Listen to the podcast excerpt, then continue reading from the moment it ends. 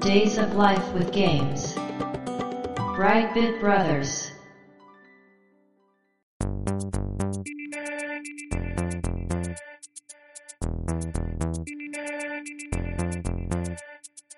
どうも、ワンピー川崎です。どうも、2P 長谷川です。この番組はかつてゲーム少年だったワンピー川崎と 2P 長谷川の二人がゲームにまつわる様々な話題で古きを訪ねて新しきを知る番組です。はい。ということで、ブライトビットブラザーズステージ164です。はい。今回のテーマは、任天堂64っはい。ありがとうございます。ていうか、64なんですかね、こ64ですかね。任天堂任天堂64 64じゃないですか。れ。64。うはい。ということでね、ゲームハードです、久々ん。うね。ん。うん。だいぶ久しぶりじゃないこれ。久しぶりですけど、前やった何かも覚えてないもんな。プレステかなああ、プレステでしたっけそう。123、おー、だいぶ前ですね。 123なんで。めっちゃ前じゃないですか。164ですよ。そう。今回は164だから64ですね。はあ久々の長谷川さんの 語呂合わせきた。忘れた頃にやってくる。長谷川語呂合わせ。これ は任天堂のハードですね。うん。そうですね。うん。ういつ頃のハードですかこれ。ん。はい。1996年6月23日に、 96年。平成8年ですね。これを聞いてしまうと、プレステの2年後に出たのかって思っちゃいますね、どうしてもね。あーそうです。任天堂のね、うんハードで、うん。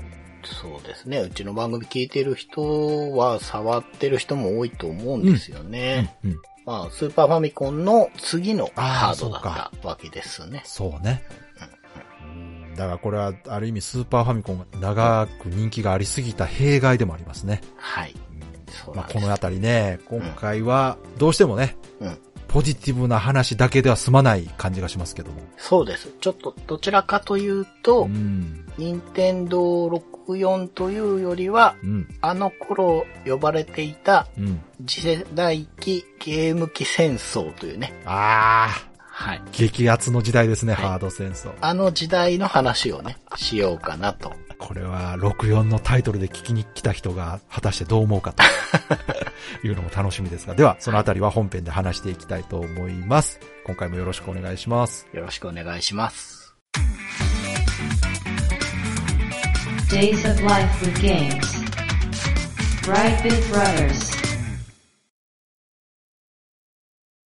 任天堂64、64ですか ?1996 年6月23日、任天堂から64ビット CPU 搭載の据え置き機ですね。うんうん据え置き型ゲーム機として、ん。希望小売価格2万5千円税別でうん。発売されたゲームハードになりますね。はい。で、対応メディアは、うん。ロムカセットでした。はい。で、コントローラーパックっていうのがね、対応ストレージになってて、うん。コントローラーがね、4つ刺さるみたいなね。ああ、そうですね。うんうん、ちょっと変わった形の黒い色のハードでね。そうですね。うん。まあ、スーファミが白じゃなくなって、はい。 64でさらに黒くなったみたいなね。はい。うん。で、キャッチコピー皆さん覚えてますかねええあったっけなゲームが変わる、64が変えるっていうああ。キャッチだったんですけれどほうほうも、ほううん実際非常に任天堂に変化をもたらしたハーそドうにねな。るゲームわけよりです任け天ど堂の方が変わってしまったとはい。で、1993年8月22日に、いうね。うん。ファミコンスペースワールド93っていうものがあったらしくほうほうて、ここでね、1995年の末にうん。 64ビット機を250ドル以下で発売するよって公表したあらしいであす。はははは。で、この頃は名前がまだなくて、うん。プロジェクトリアリティみたいなね、言われ方してて、うん。この後海外の方でね、うん。小出しにされてた発表の中で、うん。ウルトラ64なんて呼ばれたりもしていったそうです。ああ、そう。はいうんまあ日本ではね、全然名前がなくて、あ、うん任天堂新しいゲーム機出すんだなーっていう。んんうんただ僕の印象としては、うんまだ全然スーファミ強くて、うん、そうそうそう。だから、任天堂が次世代機を出す。まあ次世代機なんて呼び方も多分してなかったし、そうですね。うん。まあ、新しいゲーム機が出るんだなって意識はう、ん全然この当時は僕はありませんでしたうんうんうね。んうん。うん。で、結局ですね、うん。 1995年の8月11日にうん正式名称を任天堂64に決定しましたとうんういんううん発表があったそうでうん、その年の11月24日にファミコンスペースワールド95があって、はい。ここで本体とコントローラーを世界初公開したおーみたいですね。ほうほうほうん。なんか、ゲームソフトも、スーパーマリオ64ともう一個ぐらいなんか出てたみたいですけど、うんうんまあ、あの、形とかがね、世の中に知れ渡ったのはこのタイミングうはい。だったそうで、うん同時に価格が2万5千円ですっていうのも発表があうっんたそうです。うんうんで、発売日は1996年4月21日になりましたよ、と伝えたそうなので、うんうんまあ結局、この予定通りには発売できなかったそうとですいねうことなんですね。うんで、その、まあ遅れてしまいますっていうのを、1996年の3月8日に、まあ、発表してるんですけど、うんこれがですね、ゲーム開発が遅れてるので、はい。延期しますと。ああ、ソフトの方はね。はい。うん。うん。まあ確かにソフトなかったらね、そうです。ハードだけ出してもしょうがないですもんね。しょうがない。何人にも使えないですからそうね。うん。最近のね、ゲーム機はハードの中にちょっと遊べるものが入ってたりしますけど、うんうんうんこの頃はそんなもんはないのそうで、ですねやっぱりね、ゲームの開発を待ってはい。出たのが6月23日だったということで、うんじゃあ、ロンチタイトルがあるわけですけれども、はいスーパーマリオ64、うん。パイロットウィングス64、うん。最強ハブ将棋、うん。この3タイトルだけです。はあ。はい。そうか、そうか。そうなんですよね。まあ、こんな感じでうん。船出したというかね、発売された任天堂64なんですけれども、うんうん。出たのは96年ですうんうが、んうん。遡ること2年前、1994年っていうのが、はい。いろんな企業がね、うん。様々な企業がこう、スーパーファミコンの16ビットを超える32ビットの高性能なゲーム機を発売しますよっていうことで、世に送り出してた年なんです。はい、はい。で、大体、まあ、この年に、ハードが5つぐらい出てるのかなそうですよね。はい。なんですけど。すごかったなまあ、他にもね、いろいろあるんですけど、うんまあ、この当時メインだったものっていうのをちょっとお話ししていくと、うんうん。まず、1994年の3月20日に、はい。 54,800円でうん。 3DO リアルが出ます。そうか。はい。そうか、そうか。だから先陣を切ったのは松下電器だと。そうか。もう全くゲームメーカーじゃないとこね。そうです。うん。え初年度の販売台数目標100万台に対して、うん。 9月末の時点でうん。うん。 30万台といううーん。どんなもんなんやろう。微妙か。苦戦だったと思うんです。うんうん。なぜなら、値下げしたんですよ、この後。あ、そうなんや。はい。うん。うん。まあ、ソフトなかったからな。そうです。3DO リアルなんですけど、まあ、結構海外のね、洋芸みたいのがあったりとかしたんですけれども、これね、今回調べて僕初めて知ったんですけど、3DO リアルのはい次世代機っていうのがうん開発されてたらしいですね。はあ、。知らないいですよね。知ってる方もいるのかななんか M2 っていう通称があって、あ、まそあう。、今 M2 って言ったら全然違うそうねことですけど、。うんうんへえ。信頼の移植メーカーそうね M2 ですが、うんうんうん M2 という名前のものが開発されてたらしいんですへ、がえまあ、この権利も売却して、うん松下はハード事業から撤退まあしてでししょうねまいます。でうん最終的な国内販売台数がうん。 60万台だったそうで、国内で60。はい。うーん。海外も同じぐらい売ってたと思いええますが、それじゃはあかんな。いうん、ちょっと今回はね、国内メインで話していきます。はいうんうだから、初年度目標100万台にも結局最終的にも到達しなかったと。国内ではね、うん。ということなんですよね。まあ、最初に出たのが 3D オリアルで、うんそういう結果なんですが、次に出たのが、うん。ネオジオ CD です。あ、そこも入はるんいか。。はい。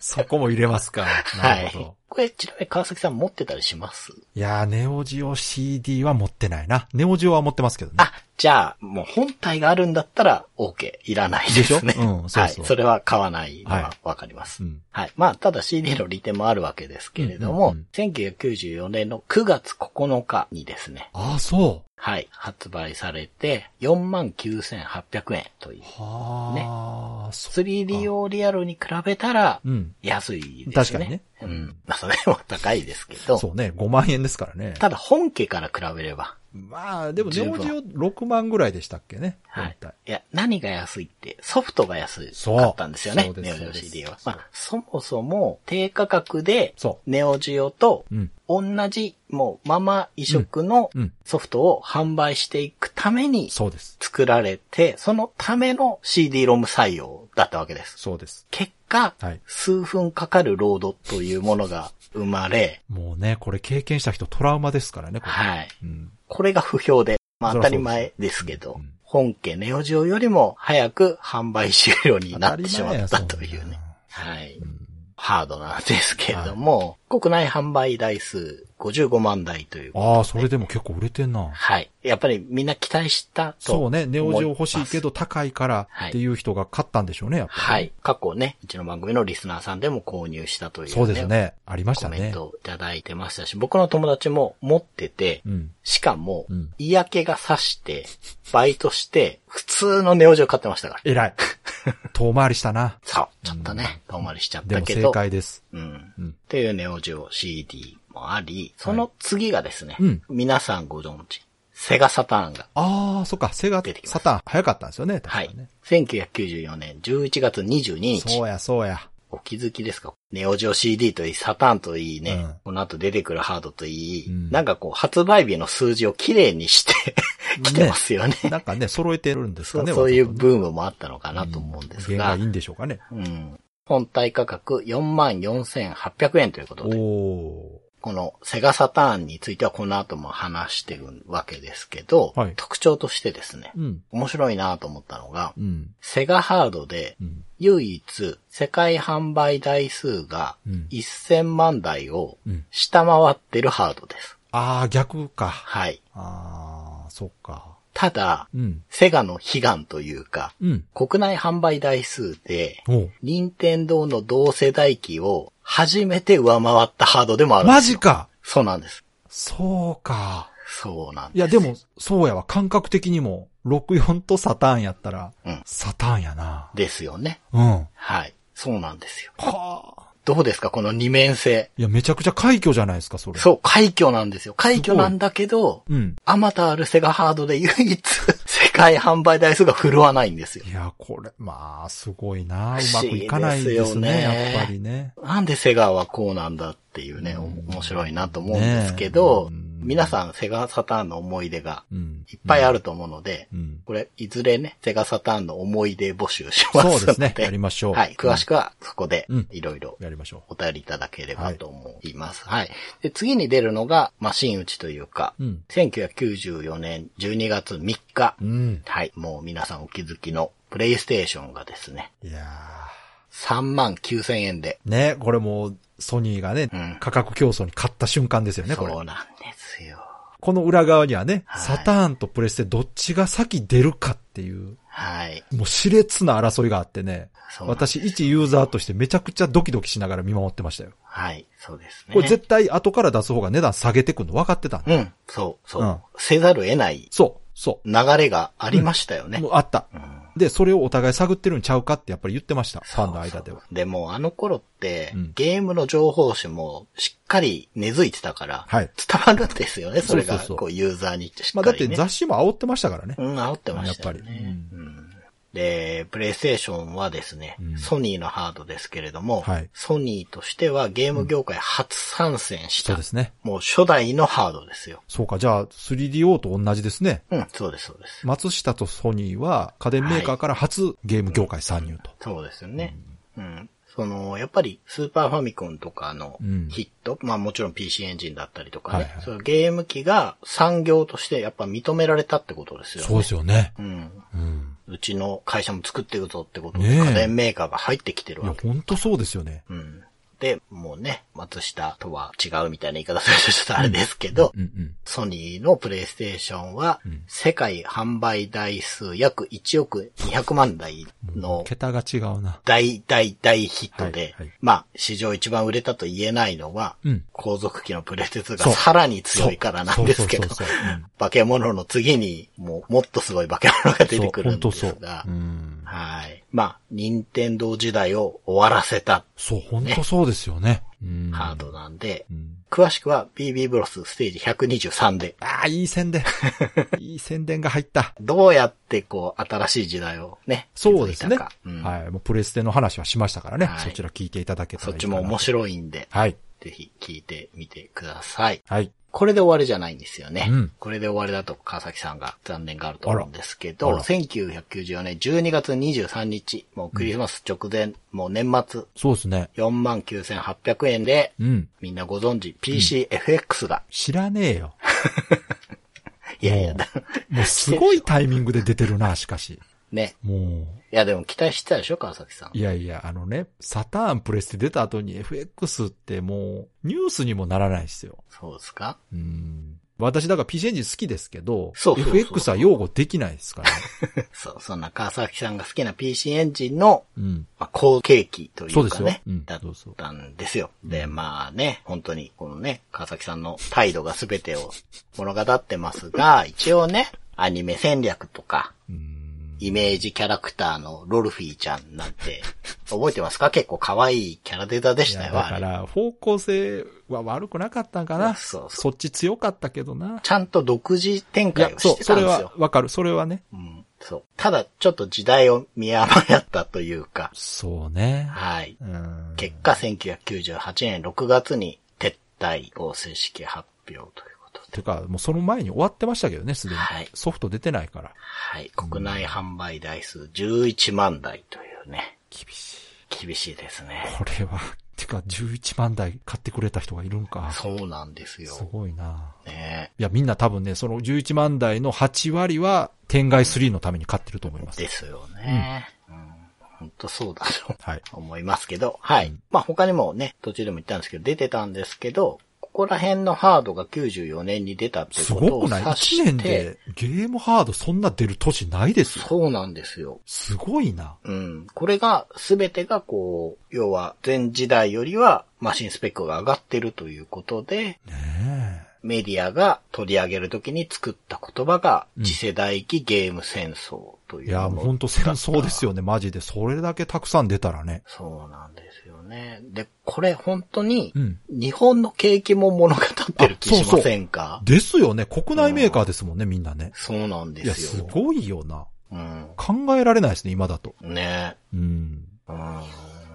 64の話じゃないのかってそうね思われると思うんですそが。ろそろじゃあ64に話をはい。すいません。94年はまだ現れてないんですよね、そうですね64が確かにねはい。だからもうちょっと待っていただきたいんですけど、はいはいまあ、第1ラウンドと言いますか、なるほどその1994年のね、うん年末はどういう結果になったかというと、うん。プレイステーションが30万台おお。出ましえた、。年末に出たのに30万台ってことね。そうです。すげえな。 PCFX の約3倍。うんそりゃそうだよ。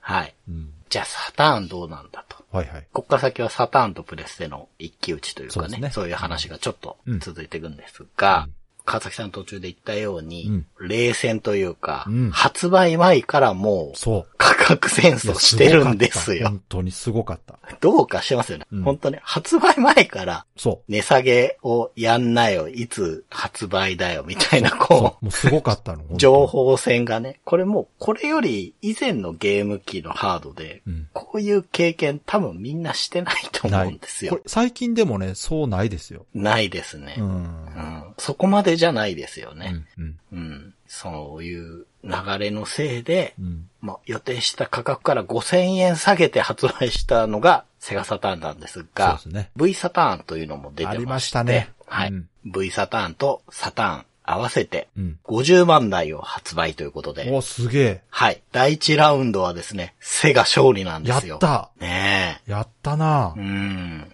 で、うん。噂レベルらしいんですけど、うんバーチャファイターね。うんうんうんもう。この時の格ゲーって言えばもうバーチャファイターでしたから、そうですねうんもうバーチャファイターはですね、うん。本体より売れてたらしいです。出た。うんどういうことやろこれはね、本体が買えなかったわあけ、ですよ。そうか。やっぱり品薄になってましたもんね。そう。そうだですから、うんソフトはじゃあ先に押さえとこうとわすごい。どうせサターン買うんだから、うんバーチャもう買っとけばいいや、わ、すげえ。いう人がいっぱいいたんじゃないかっていう、ね。じゃあもうあの、ジョイスティックもめっちゃ売れたでしょうね。でしょうね。ああうんちなみにプレステも、やっぱりうん、最初の本体台数がうんあんまり出せないんで、やっぱり30万台で止まったっていうようなああ、そ流れだったと思うんですよね。だから、どっちのハードも次世代機戦争だっていうメディアの煽りもあってうん、すごくいい滑り出しで、もう売りたいけど足りないよみたいなね。う。いや、だってもう発売前からめちゃくちゃ盛り上がってましたよ。うんうんうん。世盛り上間がって的たには。私の周りでも、どっち買うみたいな話してましたもん。いそうなんですうんよ。どっち勝ち組で。まあ、買うならね、いい方欲しいから、みんな。や、そのね、タイトルとか見てねうん、俺はこれが出るからこっち買うとか、いや、俺はこっち買うとかね、結構それで盛り上がってましたよ。そうそう。発売前から。僕はあんまりゲームやらない人にどっち買えばいいと思うって聞かれたりしましたかああ、そら。うんう。。すごい時代やな。ですよね。うん、で、調べてたらちょっと面白いの見つかって、はい。 1994年の11月22日、要は、その発売された頃うんからうん、翌年の1月20日までのうん、秋葉原メッセ3号の売上ランキングっていうのはいはいがありまして、1位、セガサタンおお。なんですよ。うん2位、意外、うん。うん。ネオジオ CD。ええやっぱ、ネオジオ自体は人気あったからな。そうタだイし、トルいっぱいあったからね。まあ、秋葉原メッセさんをっていうとこあもーそうかあるかもしれない。うん。 3位、プレイステーション。うん。 4位、スーパーファミコンです。わ、すごいな、強いな。そうなんですよ。あ確か、ドンキーコングがね、うんスーパーファミコンのドンキーコング出たりしーて、うんうんうん。まだ強かったんですよ。いや、強いでしょう。んうんうん。だって、ゲームあんましない人はスーパーファミコン買いますよ、やっぱ。そうですよね。うん。でも本体がまだね、この次世代機出ても、まあまあ出て間もないからっていうのはあるけど、うんうんうんだまあ、値段もね、安いですしね、スーそうパーファミですコねン。のそ方がれね。はあります。もう段違いに安いですからね。。ね、そうそうん。で、5位が 3DO という。う。うん。ねわあ、すごい。でも、ね、うん一瞬とはいえ、プレステよりネオジオ CD 売れてるって、ね。すごいな。そうですよね。まあ、格ゲーブームだっそうた。し、やっぱ、りタイトルが良かったんですよね。そうです、そうです。うん、やっぱり。ネオジオのソフト自体はもう、すごくいい時期だったじゃないでそすか。うそう魅力的なもんばっかりだったから。もうソフトはね、格ゲー好きやったらもう絶対欲しいソフトばっかりでしたから欲しいね、やでっすぱりよ。ね。しかも、それがね、安い値段で買えるからね。はい。うん。というね、結果ではい、始まっていくんですけど、じゃあ第2ラウンドの1995年行きましょう。はい。まずですね、うん1995年は、プレイステーションの行くぜ100万台の CM で始まっていくわけはいですね。はいはい。で、7月には1万円値下げしますよーっていう情報 を、 1万円そうですよ。もうすごいな。半年で1万円下げちゃうんですよ。いや、恐ろしいですね。恐ろしい。どうかしてますよ。ねで、これを5月の E3 で発表したそうなんです。ああ、そっか。はい。だから多分、海外でのプレステの価格出したりした時にドルで言ったんだと思うんですよ。なるほどね。うん。で、まあ日本でも7月には安くなりますようんっていうことを言ったことに対して、うん。サターンはどう動くかというとですね、はい。ありがとう100万台キャンペーンっていうのをあ打ち出していきやってたます。な、やってた。そう、やってたん、やってた。覚えてますよね。覚えてる言ってた、言ってたと思っうて。ん言ってたまあこれでですね、うん。プレステは行くぜって言ってるけど、はいこっちも行ったからそっうていう。。そうね、うまいですね。うん。そう先行し、達成してますからっていねうアピールとともに、うんうん7月のプレステの1万円値下げの前に、うん。 6月ですね、うんバーチャファイターリミックスがついた状態で34,800円というね。本気ですね、もう。そうなんです。本気で勝ちに行ってますね。そう。 多分流血してます、こあのの、戦大い人でげ。ないやろっていうぐらいない本気ですね。ないですよ。全力や。勝てば官軍ですから。もう手放せないですよ。だって、ちょっとセガファンには失礼ですけど、うん。多分初勝利なんですよ。すごいっすよね。 でも、いや、確実に勝つ方法を取ってますよ。そう、そうなんですよ。だからもう、ちょっとね、肉を切らせて、 骨を立つじゃないけど、多分、痛い値下げだと思いますよ。これ、やありですもぎその、てる指と思う。針としてははっきりしてますからね。そうそうそう。ライバルよりも絶対下げるというね。そうそうそううんでね、そのバーチャファイターリミックスって確かうん、テクスチャーマッピングしましたよみたいなバーチそうャそーうですそようそうね。うん。そうそうそう。その、プレステは 3D 強くて、うん。サターンはちょっとね、みたいなところも、このバーチャファイターリミックスをくっつけることでね、そうそうそう。いやいや、うちもいけますから、うんみたいなね、ことをしたかったのかな、そっうですてねいうふうに思えるんですけど、まあそういうわけで、1995年は、年末年始商戦に向けて、うん。バーチャ2も出してですね、セガは。うんしかも5000円キャッシュバックやっっててたいうのやもっ初めてですね。やってた。はい。これがこう実って、うん。 200万台以上売っ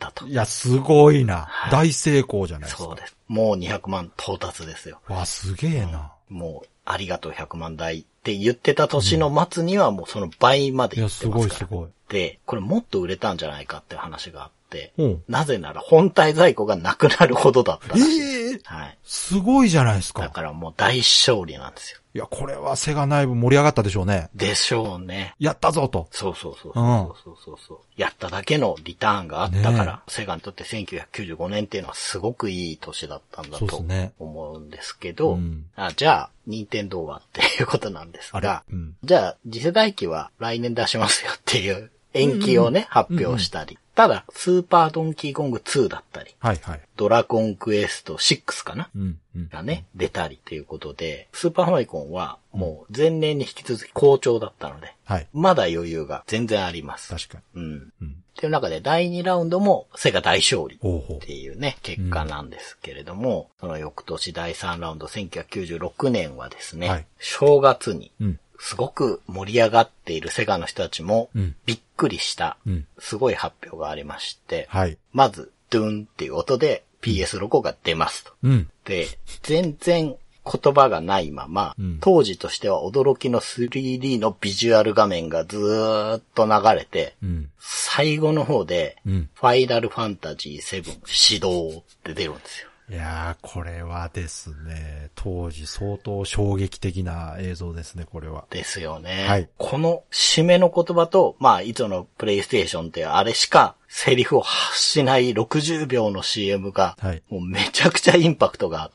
そうですね。これは、その時代背景とかいろんなこと知らないと、うんうん。今聞いても全然何の不思議もないですからね。確かに、確かにそうですね。はい。そうですね。今当たり前ですから、むしろ。はい。ただ、この時ははい異常事態だったんですよね。そうですうん。それをね、正月の CM でみんながテレビ見てる。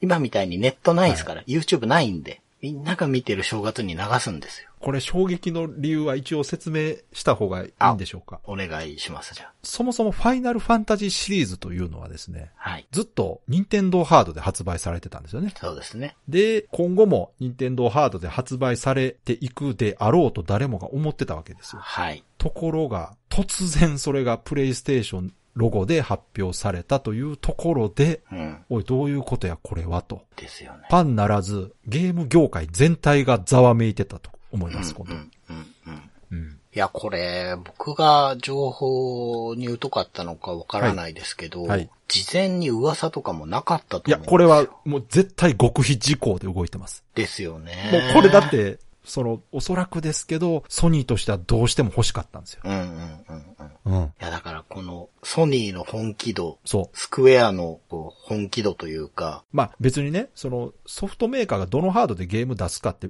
自由なんですよ。うん、そうです、そうでです。も、やっぱ今までの付き合いとかそういうのがある中、そうなんですよね。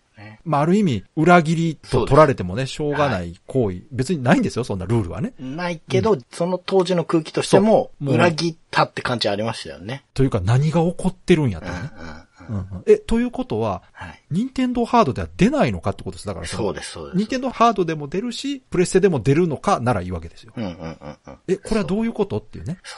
だから、そのね、123回で話してる、その、プレイステーションのブランド作りのうまさっていうのがもう根付いてる中で、うんドゥンっていうあの、プレステロゴの CM で始まるっていうのも、すごい強かったと思うんですよね。うんだからその、一言も、プレイステーション1000倍ですって言ってないんだけど、確かに。に、確かあに。の CM 見たら、そうにしか見えないですから。そうですね。うん。うんイメージ作りというか、そういうのがソニーはうまかったですからね、CM がね。そうなんですよね。うん。そう。で、ファイナルファンタジーは、まあもちろんファミコンから出てたわけですけど、うんやっぱりスーパーファミコンっていうマシンスペックをすごく遺憾なくこう発揮してね、美麗なドット絵だったり。そうですね。で、本当にスーファミ時代にファイナルファンタジーってもう1段も2段も大きいタイトルになったイメージがあるんです、そうです僕はねね。。うんで、それがプレステに移籍してしまうっていうのがうん、正月早々流れて、ただ発売日は12月発売ですみたいなね、感じで、まあ、はるか先ではあるわけですよ。もう1年先だなっていう感じではあるんですけど、もう衝撃たるやっていう、そう、これだからユーザーだけじゃなく、実はそのゲーム開発会社とか、うんメーカーにとっても結構衝撃で、うん、あの任天堂のハードでうん、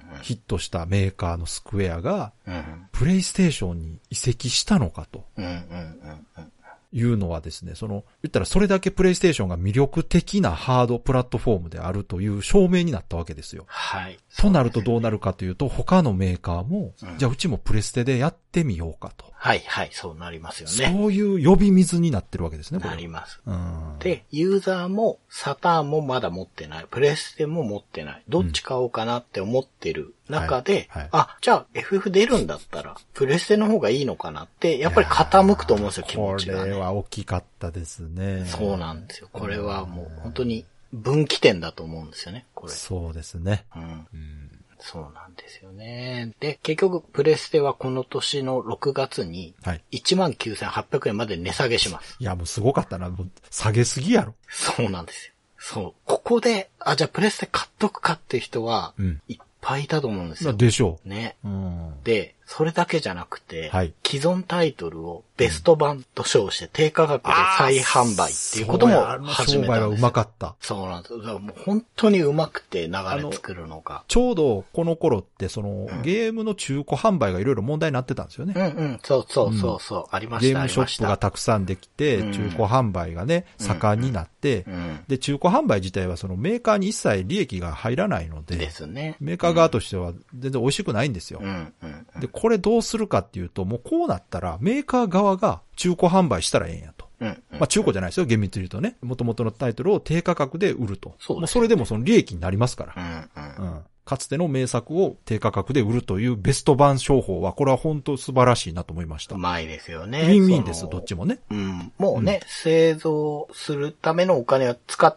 たわけで。そうそうそう。で、しかもこう、ユーザーは嬉しいですしね。そうそうそう。で、ベスト版って言い方もいいですよね。そうそうですねこ面白いから安くて、もう一回皆さんに提供ですっていう廉ね価版じゃなくて、今まで出たゲームの中のうん。面白いゲームを低価格で提供しますってね。ね。うん。っていうことを始めて、はい。で、これヒットしましたね。これめっちゃ売れてましたね。そうなんですうよ。ん。ただ、プレステっていうのはやっぱりソニーはね、今まはでいゲーム開発してきてなかったかうら、ん、うん、うん。ちょっとソフトのラインナップがっていうとこは、そうですねセガの方がどっちかっていうと、ずっとやってるから信頼感があったわけですけど、96年になると、はいポポロクロイツ物語だったり、はい。パラッパラッパーだったり、なるほど。話題作としては、座組がすごかった、トバルナンバーワうん、うん、ン。うん。ここら辺が96年に出せてるんですよね。プレイステーションのオリジナルタイトルがたくさん出たと。そうそうなんですよ。だから独自作品も展開しつつっていう、もうやれること全部やってるんですよね。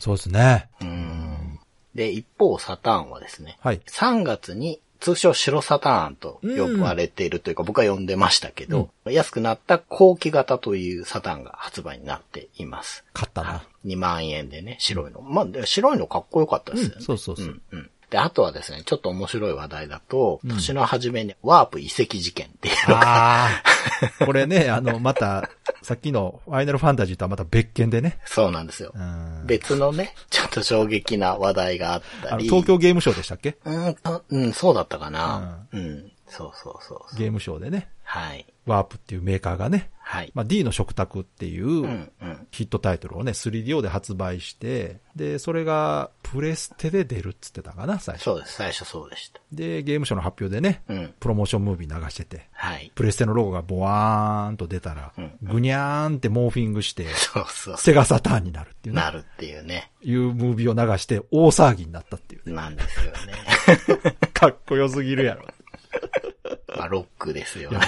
ロックすぎますよ。すごいですよ、今思ったら。問題児でしたいかや、からっね。こいいな。今思うとかっこいいな。うん。なんそうか。そう。う。うんん。ですね。ただこう、話題を作るぞっていうんじゃなかったですからね。その、まあ、飯そ野う健二さんという人の会社なんですけど、そうそうそう。その方なりの考えがあそうそうったっていうのがね。ね、あの、いろいろね事情があって、はい。言ったら、井野健さんの教授なんですよ。うん、そうそう。そういう感じでしたよね。もうかっこよかったです。うん男気ってやつです、あれは、そうね、んそういう感じは本当に伝わってたし。うん。はい。こういうことがあったり、あとですね、うん X 指定のゲームっていうのをサタンが導入していて、そうね。はい。うん。野々村病院の人々とか、はいはあのい、そうや。まあ、メーカーで言えばエルフとかが参入して、はいはい。PC のアダルトゲームをね、はい。移植するというか。はいあーこれはね、ある意味強かったんですよ。あそうの、なんですよプレステは絶対できなかったんです、これ。ちょっと違うお客さんをね、うん取り込んでいくぞっていうこともやっているんですよね。うん。で、まあ、自社からは、パンタードラグーンツバイだったり、はいはいナイツ、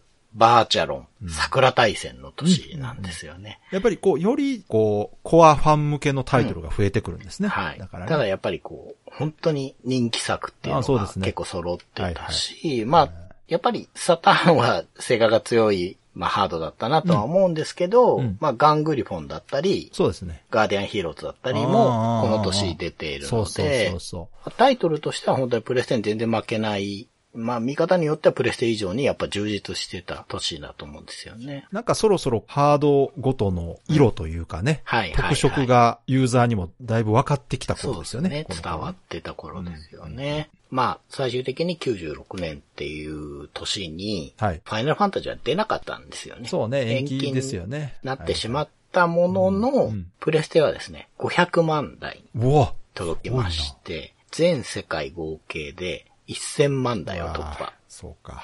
しています。すごい。FF 出る前にそんだけ言ってたんですね、もうそうなんですよ。だから期待だけでそこまで売ってるんですいよ。や、すげえな。うん。まあ、値下げとかね、はい他のタイトルの充実とかも全部使って、うんもうサターンを追い越したんですよ。いやー、すごい。ただ、サターンも国内では400万台っていう、おー、ね。すごいな。そうなんですよ。そこまで話されてはないんうでん、すごいすごい。うん。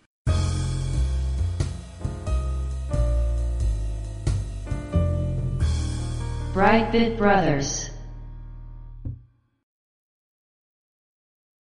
で、96年には、うん。今日の主役である、 うん。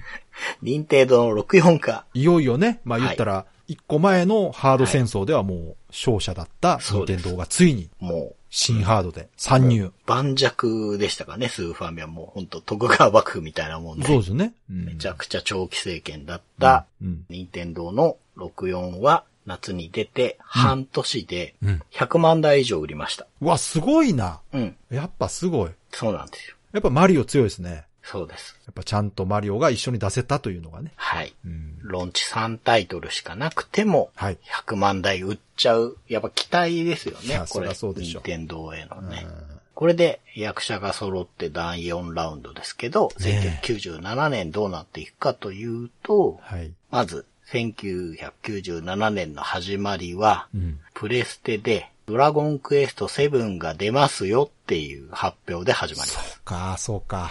そはいうや、そうや。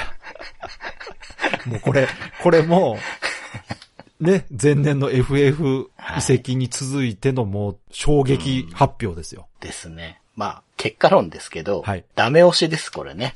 本そ当う。に。ね。うんちなみにこの時はスクエアエニックスじゃないですからね。そうですね。そうだ、そうだ、そうだ。スクエアとエニックスは別の会社です。そうだ、だから、任天堂としては、はいまたしても強力なタッグパートナーをそう。失ってしまっまたあ、という。このあたり実はその、ソニーが引き抜いたというふうに見えなくはないんですが、はい。そういうわけでもないんですよ、これ実そうはね。なんですよね。うん。まあ、うん。スクエアとエニックス側にも、うん。任天堂以外ではい出したい理由があったんですね。うん、ありましたうんね。これはだから任天堂側にも多少非のある事情があったというのはね、言っとかないと、なんかこう、ソニーが悪者っぽい から。うん、プレステがね。うんうん、うんそういうわけでもなんかいろんな事情があってね。はい。うん。僕覚えてるんですけど、はいドラゴンクエストは、うんその時一番売れていうるんハードで出すんですっていうことを言ってたと思そううんでですすよ、ね。この時ね。うん。うんってことは、うんプレステがやっぱり一番だったってことなんですよね。そうですねうんうん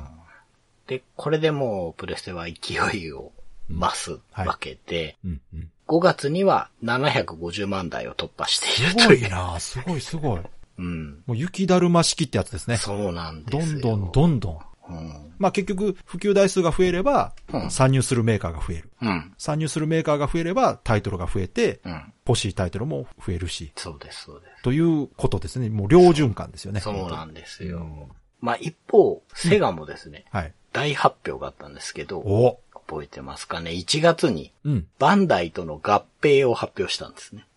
あー、えー、だからあれかな、ちょうどたまごっちの頃かな。そうです。はいはいはい。はい。いやー、これ幻の、はい。ね。幻のセガバンダイになってしまうんですいよ。や、わずこれはでも大ニュースでしたよ、これ。うん激震です、激震。まあわずかね、4ヶ月で白紙になってしまったんですが。これね、もうほんとこの年、もうめちゃくちゃ楽しかったですよ。覚えてるわ。うんうんいや、びっくりした。もうゲーセンでゲームしながら、うん。コンシューマーゲーム業界も大騒ぎでね、もう、めちゃくちゃ楽しかったな。合併ってまだどこもしてなかったんじゃないですかね。してたかなえー多分してないんじゃないかな。とこのあたりかな。だって、この頃は合併しなくても各メーカー儲かってたから。そう、そうなんですうよ。ん。だからだこからのあたりから、うん。そでのすよね。ちょっとずつバブルが終わって、陰りが見えてくるんですよ。うん。 2000年に向けてね。そう。だから、こう、我々としても、有名なメーカーがうんくっつくっていうのなんて想像だにしてないですよね。そうそう。しかも、ポジティブな理由じゃなかったですから、まあね、まあそうそうですね。こういう事件でセガうはん始まっていくんですけうんど、うんうんサターン自体はですね、はいサターンを紹介した時に言ったんですけど、うん。北米では売り上げが振るわなかったんです。あー、なるほど。はい。セガハードで唯一世界販売台数が1000万台を下回ってるうんハード言っってましたね。ていうことなので、うんだから北米のセガとかでは、うんサターンは失敗ハードだっていうような意見があー、出始めてたらしいんですよね。そういうイメージがついちゃったんですね。はい。で、次世代機やった方がいいんじゃないかっていうような声がちらほら出てたようです。あ、もう次のハードを出せと。はい。あー、厳しいなうん。そういう問題じゃないやろ。そうなんだ。ただ、今回ね、うん。絡んでくるハードじゃないので、しっかはりい調べてないんですけど、うんうん。実際ドリームキャストっていうのは早く出るわけですけど、そうですね。うん。 96年ぐらいから開発し始めてたっていうような話を聞いたことがあるんですよ、確かねう。んうんうんなるほど。うん。だからもう本当に実際動いた方がいいよねっていうような状況だったんでしょうね、海外うん。の市場の動きとしては。まあでも、次世代機開発っていうのはあの頃は必ずもうやってたんじゃないですかね。言われるまでもなく。うん。うんでしょうね。まあ、それでもやっぱりここら辺でちょっとプレイステーションとの明暗が分かれてくるというか、うん。まあ、その、ユーザーから見てた時ですら、やっぱり球数の差が大きかったですね。そうなんですよタね。イトル数が圧倒的に違ったんですよ。もうプレステのタイトル数すごかったんですよ。もプレステはタイトル数が多かったし、うんなんかバラエティに富んでたんですよう。ね。うん。で、やっぱりサターンは得意不得意がうん。分かり始めてきちゃってて、そうですね。アクションだったりスポーツは強いんですよ。うん。で、やっぱ RPG が弱いっていうのが、確かにね。ずっとあったみたいで。そうね。うん。ただ、この97年っていうのは、うん。グランディアが出てたり、うん。カルドセプト、デビルサマナーのソウルハッカーズだったり、うん。あとヒット作としては J リーグプロサッカークラブを作ろうの2とかね。はいはい。なんで、ソフトとしては充実してて、うん。ただそれよりも僕がすごく印象に残ってるのは、うん。秋かな、年末ぐらいのイメージだったけど、セガタ三四郎の CM が盛り上がったっていうね。うん、そうなんですよ。だから、決して悪くなかったし、うんセガタ三四郎の CM は、本当に単なるゲームハードの CM っていう枠を超えて、ね、藤岡弘さんがいっぱいテレビ出たりとかで、ちょっとしたブームになってたようにそ思ううんでですすね。が、あれは、セガの CM の中では成功した例ですよね。そうですねやっ。ぱりめちゃくちゃ面白かったですけど、うんうんただ、そういう盛り上がりが本体の販売にはあんまり結びつかなかったよううんで。そうですね。うん。やっぱりソフトがないとハードは売れないですから。うん。うん。そうなんですよ。なので、この年の売上台数は100万台にも届かなかなるほどっ。たようでうん、まあだから400後半うん。ぐらいでね、うん年を終えたみたいなんですけど、プレステの方はうん。 1万8000円にさらに値下げしてま すし、もう本当にさっき川崎さんが言ったように、この時点でソフト揃ってるし、いっぱいあるんですよ。うん。でそんな中でも、この年はグランツーリスも出てるんですよ。ああ、はいはいはい。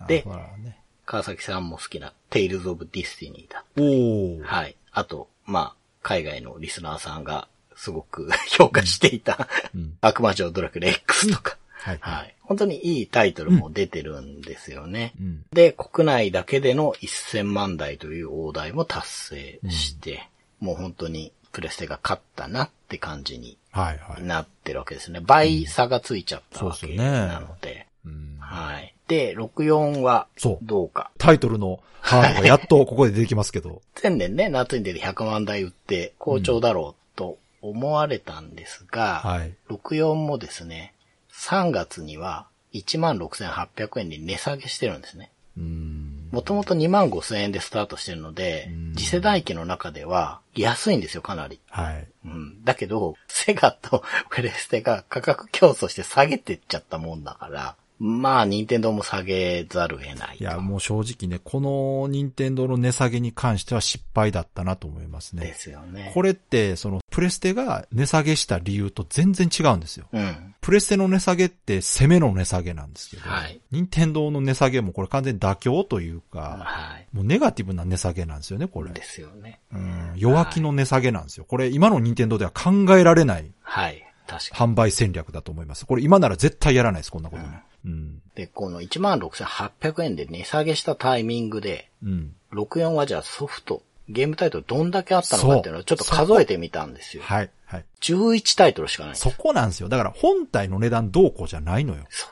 遊ぶものがないから、そう下げられても、そう。もうここがもう本当にこの頃の任天堂がダメだったはい。ところです、これ。本当にですよね。うん。で、まあ一応この年は、うん。スターフォックス64だったり、まあ、じわ売れしていくから起爆剤にはならないんですが、ゴールデンアイだったり、はいはい007ね、うん。うん。うんが出てるんですけど、うん。ただもう本当にいかんせん、ゲームがないと。いや、少なすぎますよ。いくらなんでも。うんうん。なんですよね。なので、もう本当に97年でうん、こう次世代機戦争っていうものは、まあほとんど順位付けされたとうん。思うんですようねん。。うん。うんうん。で、最後の年ですかね、うん第5ラウンドとして98年を話していくと、はい。 5月21日に、うん。セガは倒れたままなのかというキャッチコピーとともに、うん。ドリームキャストが新聞広告で発表されました。はいはい。これもニュースになりましたね。これはもう一般ニュースやワイドショーが取り上げてました。そうでこす。れは。う。うんただ取り上げてもらえることは、やっぱいいんですけど、うん。うん。ね、周知されるってのはいいんですけど、はいはいやっぱり94年の末に出たうんサターンからまだ4年ですかいらや、ね。これ、ほんとこの時代の時間の流れの速さというか、うん。異常ですよね、ちょっと。も早い、早うい、消費スピードが尋常じゃないっていうかね。早いなとうん、すごく思います。もう出るんだと。いや、おかしかった、あの時うは。んうん。で、このね、新聞広告が21日に出たんですけど、うんもう本気だなって思うのが、翌22日にう、ん。 11月 X 日逆襲へっていうキャッチコピーで、うん。まあ、発売日のちょっとやんわりした発表を新聞広告にうん。してるんですこよ、のね。時のね、新聞広告覚えてます、私。うんもうほんまに、二面というか、バーンとね、うんうん。大々的に、あれお金かかってますよ。ですよね。全国紙にあんな広告売ったら。そう、こういう発表の仕方ってなかったですもんね。うん。雑誌とかで出るとか。だから、セガも、うん。プレステ的なプロモーションに切り替えてきてたんそでう、すよね。そうなんですよ。やっぱゲーム業界っぽくなくて。て、そこはねうんうんちょっとセンセーショナルというそうかそ、うインパクトのあるプロモーションにシフトしてって、でもこれがね、セガには合ってなかったんですよね、多う分。ん。そういうことじゃないねんな。中身で勝負して欲しかったんですよね、うん本当はね。うん。どうしてもね、セカタ三四郎も面白かったけど、うん。どうしてもやっぱ後追い感がありましたあね、る僕は。あるし、そういうことじゃないんですよ。面白いゲーム出せばいいんですよう。ん、そんなことよりも。うん。うん。玉がないといくら箱の宣伝したってしょうがないんですから。で、まあそこもそうだし、うんやっぱりこういうことは、うん。ソニーの方が上手で、まあ当然ね。はい、うんこのもうセガのすごく自虐的だったり、お金がかかってるうん。発表の直前に、うん。プレステは FF8 の発表してるんですよ。 もう容赦がないですよまあ、そねり。ゃそうだな。いや、容赦ないというか別に、もうプレステは多分、眼中にないでしょうう。ん。もう、その頃は。はい。多分、ほぼ勝利宣言ですよ。ですよね。うん。もうね。うん。いや、だって、うん。次世代機の次のハードのああ、そっかそっか。ものが出てくるっていうことに対して、うん FF8 をぶつけるんだもん。 なんいやか、すごいなっていう。でもね、そのユーザーからしたら、うん。新ハードより新タイトルです、やっぱそり、れはそうですね。ううんん。うんまあ、信頼がね、違う。FF ずっと面白かっまあたし。それもありますし、やっぱりはいゲームですよ。ですよね。新しいハードが出ますって言われたけど、じゃあそれで何が遊べるのどんなゲームがね、遊べるのということなんで。そう。だからドリキャスと一緒に、なんかこううん魅力的なタイトルが何タイトルか言えれば、そういうこと。また違ったんそういでうすこけとです。うど、ん。そう、サターンの時はバーチャがあったんですよ。うん。うんうん。なのでう、ん。まあ結果的にドリキャスはずっとサターンでうん。ラインナップに入ってたバーチャ3が出そうるねハードになるはいわけですが、ただ、もうその頃はね、バーチャ1、2の頃のような神通力みたいなパワーそはう、もう。実はね、そう、バーチャファイターのネームバリュー自体、ちょっと落ちてきてたんですそよ。うそうなんですよね。まあ、それは、そのバーチャ自体の問題だけではなく、うんうんうん。たくさんのライバルが増えてしまったからそうなんですよね 3D 格ゲー自体ももうたくさん出てましたから、鉄拳とか、デッドアライブとかね。ちょっと飽和状態だったんですそうよね。そう。まあ、飽和状態ですね、完全にね。うんで、まあ、プレステはその FF8 だけじゃなくてね、いろんなことやっててやっぱり、うん。もう充実してるんで、うん。ソニー自体もヤルドラの展開を始あめあたのがー、そうそ98うそう。う年。ん。結構思い出すと遅いんだなと思うんそうですね。なんか、、プレステの初期からやってるようなイそう、メイージあメりーますジけどね。あだからやっぱり本当に、さっき川崎さんが言ってるのに、時間の流れがすごい早かったんですよ。あのね、密度が濃すぎるわ。そんな短い期間やったんやと思って。覚えてますもんね、めちゃくちゃ。で、まあちょっとこれは小ぶりかもしれないですけど、僕はすごく楽しんでたサイっていうパズルゲーム出したりね。そうそう。プレイステーションブランドのね、うん。パズルゲームは非常にこの頃評判で。うん。うんだから、お金かかってないけど、うん。中毒性があって繰り返し遊べるゲームというかそうね。そうそう。だから、家電メーカーで失敗すると言われたソニーがここに来てちゃんとしたゲームを作って、そう。ソフトで成功してるというのは、まあ、ある意味皮肉ですよね。そうなんですよそんな中でずっとゲーム作ってきたセガがハードを作って、ソフト作れなくて負けてしまうというね、これがなんか悲しかったですけどね、当時。うんで、プレイステーションっていうね、その、市場にね、やっぱり入ってきたメーカーとかも結果を出し始めていそうて、ですね。ゼノギアスが出てるし、うんうん天柱が出てるし、はいはいはい GTA も出てるしうん、鉄拳はもう3なんで、もそううかマシンパワーすごい出せちゃってるはいし、はいはい。あともうメタルギアソリッドが出てるんですよ。ああ、そうか、すごいな。もう強すぎますね。このラインナップね。まあ、両循環ですね。ですよもうね。やっぱりサードパーティーはサターンとプレステどっちで出すと言われたら、まあそれはプレステで出しますよね。分母が大きいわけですから。はい。だからもう円熟期だし、良作がどんどん出てるし、まあプレステがあれば、もう遊ぶもん困んないなみたいな感じでしたからね。本当に。で、64はというと、本体価格を14,000円まで下げました。うん。ただ、この時点でのタイトルも数えてみましたが、うん。 72タイトルしかないんですよ。ああ、だいぶ増えましたね。うん。ただ、72タイトルって多分プレステの1年分もないかもしれないですね。いや、でもね、その任天堂って、任天堂製のゲームタイトルで考えたら、年間にそんなたくさん出さないんですよ。うん、まあそうですね。だから、量より質の任天堂のタイトルで考えれば、70そでうそ決うしてそう少なくはないんですけど、そう。おそらく中身が伴ってなかったんでしょうね、やっぱりね。まあやっぱり量より質の戦略はあったとは思うんですけど、うんまあそれ以外の量もいっぱいありはするんですが、はいただあの、海外での売り上げって悪くないんですって、64っていうのは。ああ、そう。じゃあ、うん国内が弱かったのか。そうなんですよね。うん。で、まあ98年は年末にゼルダの伝説時のオカリナが出るということで、まあ、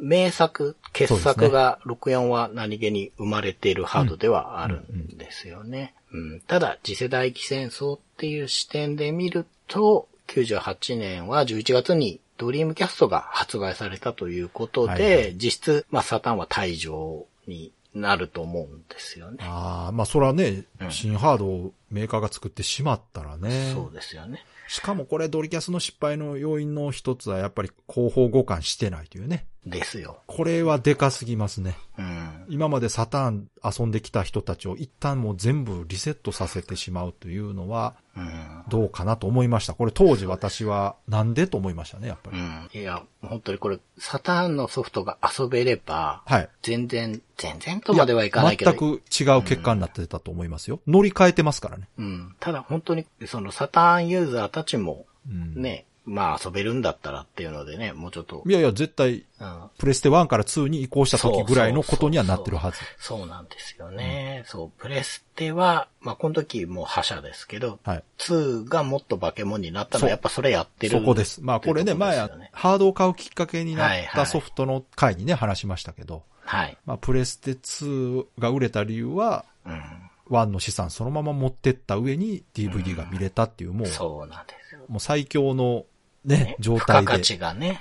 いや、もう恐ろしかったですね。ね。売れる要素しかないってやつですね確かそれこに。うん。買わなきゃ損だなってい。そうそうですね、本当に。ね、感じでしたから、うん。まあ、懸念点としては僕が思ってたのは、うんソニーって値下げしていくからまだいいやってあ思、ってたとそこうね、ろそれははね、ありましたけど、安くなってから買おうっていうそう人そう。も結構いたと思うな こっちが学んじゃったっていうのはありましたけそうそうそうそうどう、んまあ、あの、新しいもん好きの人たちはね、すぐ買ってましたしね。うんはいはい。で、まあ、サタンは大丈夫ですけれども、64はというと、発売から2年半経ってても、やっぱりもう、プレステの背中も見えない状態ですよね。これね、今ね、ちょっと思い出したんですけど、はい。発売タイトル数が少なかった理由の一つが、はい。 64が実はゲームを作りにくいハードだったというはい話を聞いたことがありまして。そうで。すね。その話もね、最終的にしようかあ、オなッケとーオッケー。思うんですけど。じゃあ、後でしましょう。はい。はい。なので、うん第5世代と呼ばれるハードたちだったんですね、今日名前を出したそのうですは。ね。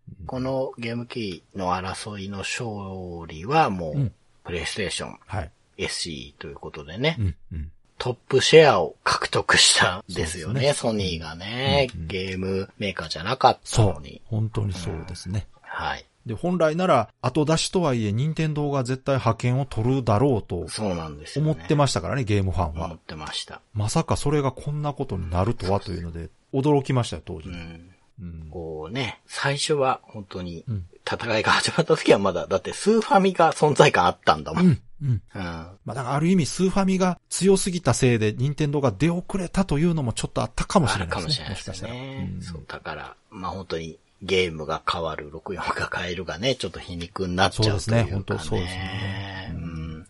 というわけで、こう、64の話と言いつつね、はい。次世代機戦そう争ねの話にはなってしまったんですけど、うんはいじゃあ64っていうものはって話していくと、うこんうやっぱ任天堂がですね、うん。サードパーティーの参入を制限していたり、うんうんあと CD-ROM っていうね、ディスクメディアを採用しなかったり、うんうんあと評判はいいんですけど、やっぱり独特なコントローラーだったりっていう、その、ハードがいっぱい出ていく中で、うんソフトメーカーが、じゃあこっちのハードでもこっちのハードでもこっちのハードでも出して、うん。少しでも売れるようにしようっていう自流の中で、うん64だけが異質だったから、そうですねやっ。ぱり他社のハードでね、売れてるソフトっていうのが64に来なかったっていうのそがこね、なんですよ。あるんですよね。サードパーティー参入が少なかったんですようね。ん。で、うん。その理由っていうのは、やっぱり任天堂の姿勢というかね、うん。ううんん。まあ少数精鋭だって言えばそうなんですけれども、やっぱり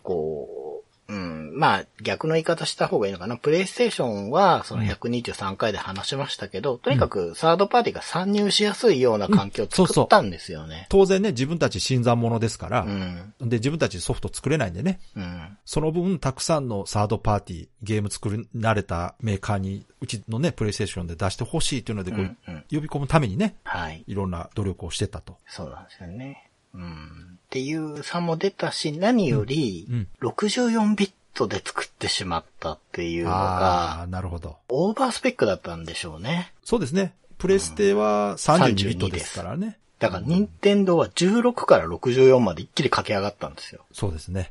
でも、正直その32ビットと64ビットの差がユーザーには伝わってなかったですね。そうです、そうです。いむしろ、プレステの32ビットの方が魅力的に見えるゲームが多かったんですよ。や僕はもう本当にそう見てました。ね。本当に64は、まあ僕の趣味もあるけど、テクスチャ領域が狭いのか、ちょっとガビガビした絵作そうりっですていうね。うんイメージが強かったし、ただ、その開発している人たちからすると、うん開発に莫大な時間と労力がかかるようになってしまっそうて、なんですよ。はい。うん。任天堂ですら開発がやっぱ困難だったから、そうの、最初の延期でもうこれが出てるんですよね。うん、うん、うんうん。そうですよね。そう自社タイトルが延期してるっていうのが、そう。いかに開発が難しいハードであったかっていうのを表してて、そう。ゲーム開発の遅れを理由に発売日本体延期してるわけですから。そうですよね。うんなんせプラットフォーマーがゲーム作りにくいものをサードパーティーが作れるわけがないんですよね。なんですよね、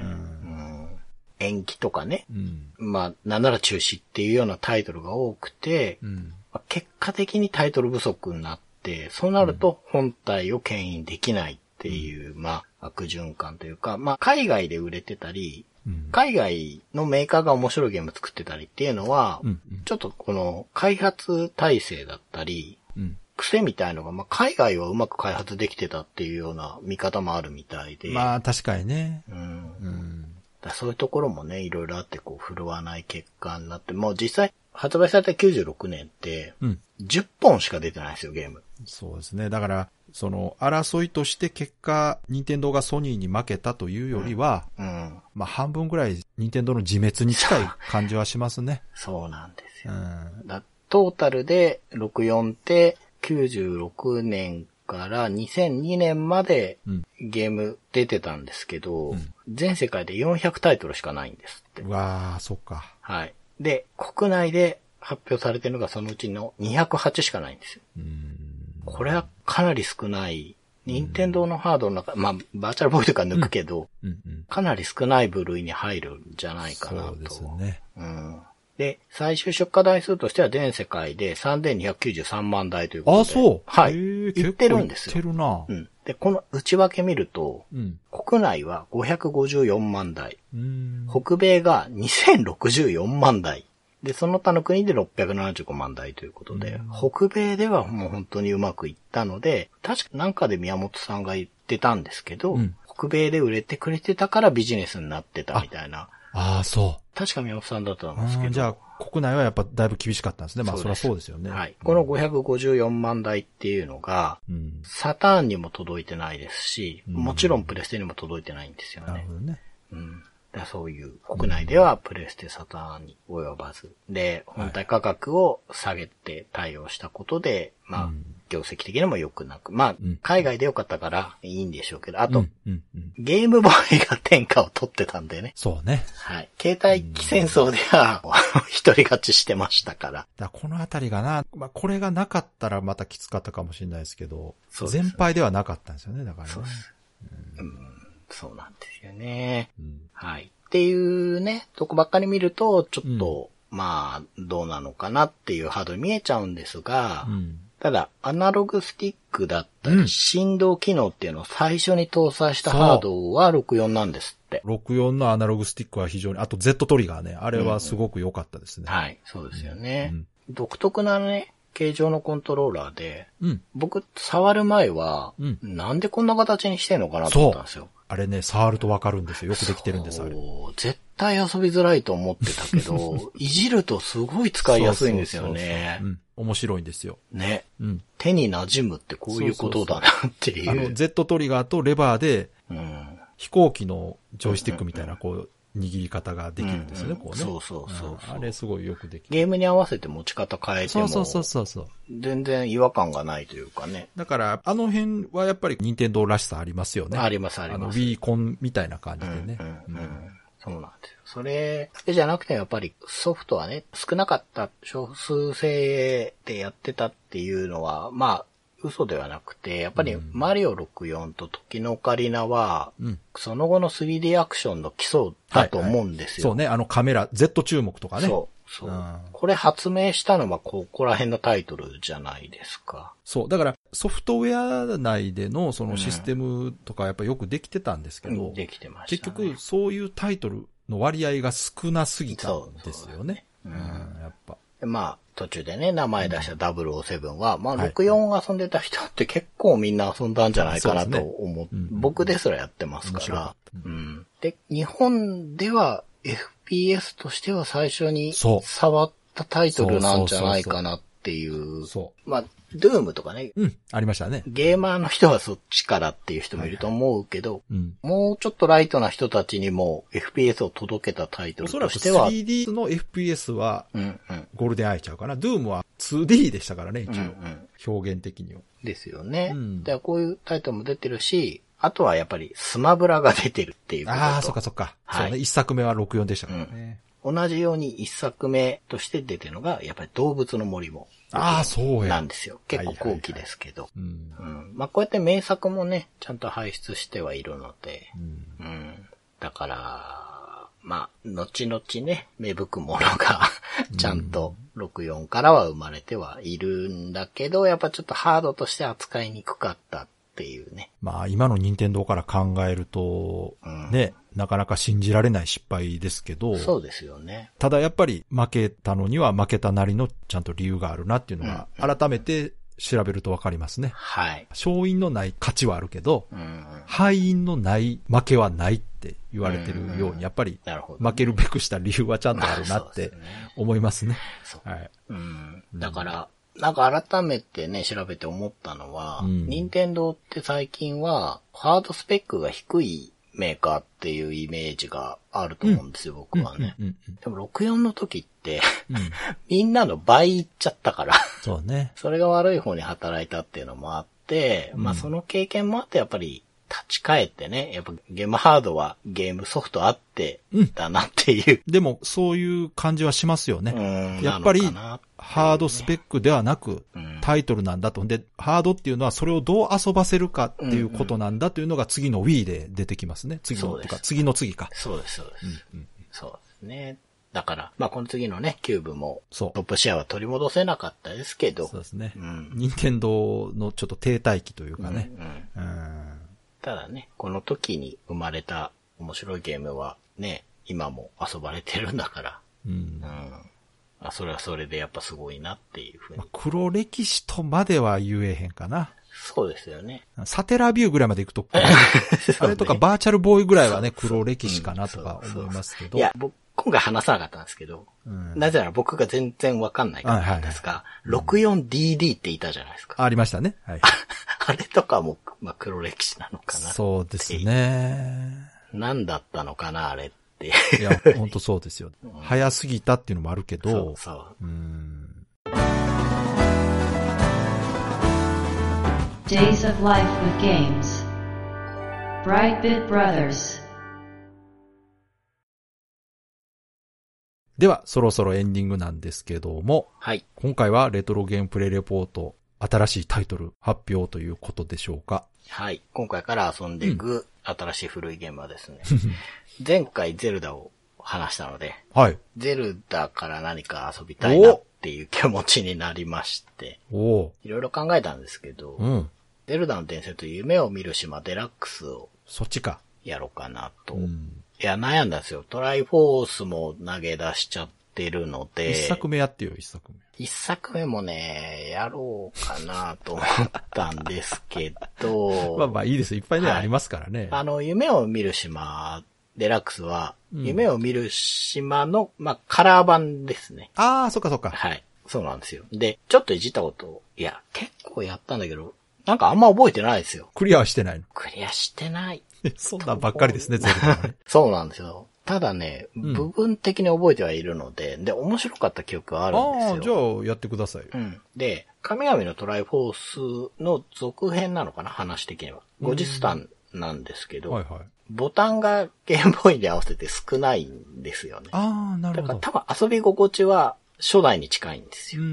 ん。なので、まあ、このくらいがちょうどいいのかなと思って。いいんじゃないですかじゃあはい。結構ね、スイッチでリメイクされたから遊んでる人も多いと思うので、ちなみにハードは何ですかゲームボーイカラーになります。夢を見る島、デラックスはカラーですね。なるほど。はい。わかりました。じゃあ次回からはゼルダで。はい。まあこちらもね、メジャータイトルですから、うん。遊んだ方もね、たくさんいらっしゃると思いますんで、長谷川さんがまあどう遊んでいくかはい、興味はありますけども。結構ね、うん遊んだ人多いタイトルだとうんでしょ思ううんで、うん。ああ、あったあったみたいな感じそでうですね聞いてもらえるかなと。はい。もしかしたら僕もね、うん。あったあったっていうような気がするんですよ。うん、やってたやら思い出ったすからも思い出すと思うんですよね。はい。わかりました。では、いつもの告知お願いします。はい。ブライトビットブラザーズでは番組に対するご意見、ご感想、あなたのゲームの思い出やゲームにまつわるエピソードなどお便りをお待ちしています。ホームページ右側のメールフォームや番組のツイッターアカウントへの DM などでお送りください。ツイートの場合はハッシュタグ BB ブロス。BB がアルファベットでブロスがカタカナをつけていただけると見つけやすくて助かります。よかったら番組ツイッターアカウントフォローしてください。よろしくお願いします。よろしくお願いします。ということで、今回は、任天堂64というよりは、うん。任天堂64発売当時の次世代ゲーム機戦争というね、はい。非常に我々世代からするとうん。思い出深い都市の話なんで、だいぶ興奮してしまいました。はい。いやー、本当にね、思い返してもあの頃はゲーム業界の話題にこと書かなかったですね。うん。めちゃくちゃ盛り上がってましたね。その当盛り上がっ時てました働いてた中の方たちは大変だったと思いますけど、はいまあ一ユーザーとしてはね、えー非常に盛り上がって、どのハードが派遣を取るだのね、値段いくらで売るだのみたいなうんうん話をいろいろしてましたけども、その辺がね、盛り上がってきましたが、はい。もう一つね、最後に告知がありまして、はい。思い出のゲームグッズうんというテーマで皆さんのゲームグッズに関する思い出やエピソードなどを募集しておりますゲームグッズというのがねどういうもんかというと、まあ、ゲームキャラクターのフィギュアだったりね、まあ、それが印刷されたグッズですねうんだからタオルとか T シャツとかはい。 UFO キャッチャーのプライズとかでもいいですしなんか、駄菓子屋でしか売ってないような変なもんとかね。あそれはもうバッタもんじゃないのうん。なんかそういうのも、でもあったんですよ、ね。あとはね攻略本も一応ゲームグッズかなはいはい。そうですよね。今回は含めていきましょう。であとはね、前回も言いましたけど、周辺機器はちょっと違うかなと思うんですが、アクセサリーはどうかなうん。うん。いいと思いまコンす。トローラーになんかちょっとつけるようなもんとか、はい。あの、ゲームボーイの画面を大きく見せるもんとかね。はいはいはい。ああいうあのとりかま、したね。えありかなとか思うんですが、 まあそのあたりはね、各自で判断していただいて、はい。いけるかなと思うもんでもね、送っていただいたらこちらの方でうん。判断して紹介させていただきますので、はい。はい、で次回のステージ165の方でいただいたお便りコメントは紹介したいと思っておりますはい。皆様の思い出のゲームグッズお便りお待ちしておりますお待ちしてます。送り先はツイッターでハッシュタグつけてつぶやいていただくかツイッターの DM、もしくはブログのメールフォームからはい。送っていただくか番組宛てのメールアドレスに送っていただくなどどれでも構いませんのではい。皆さんの送りやすい方法で送っていただけたらなと思います、お願いします。はい。我々もね、なんか考えてああ、確かに。はい。話しましょうか。はい。瀬川さんとかもね、うん。家の靴持ってるはずなんで。そうですね。うん。なんかいろいろありましたもんね。まあ、なのでね、このあたりをちょっと、あ、そんなあったなとかね、はい。皆様の楽しい思い出、まあ、ちょっと悲しい思い出などでね、 期待して待っておりますので、よろしくお願いいたします。よろしくお願いします。では、今回も最後まで聞いていただいてありがとうございました。ありがとうございま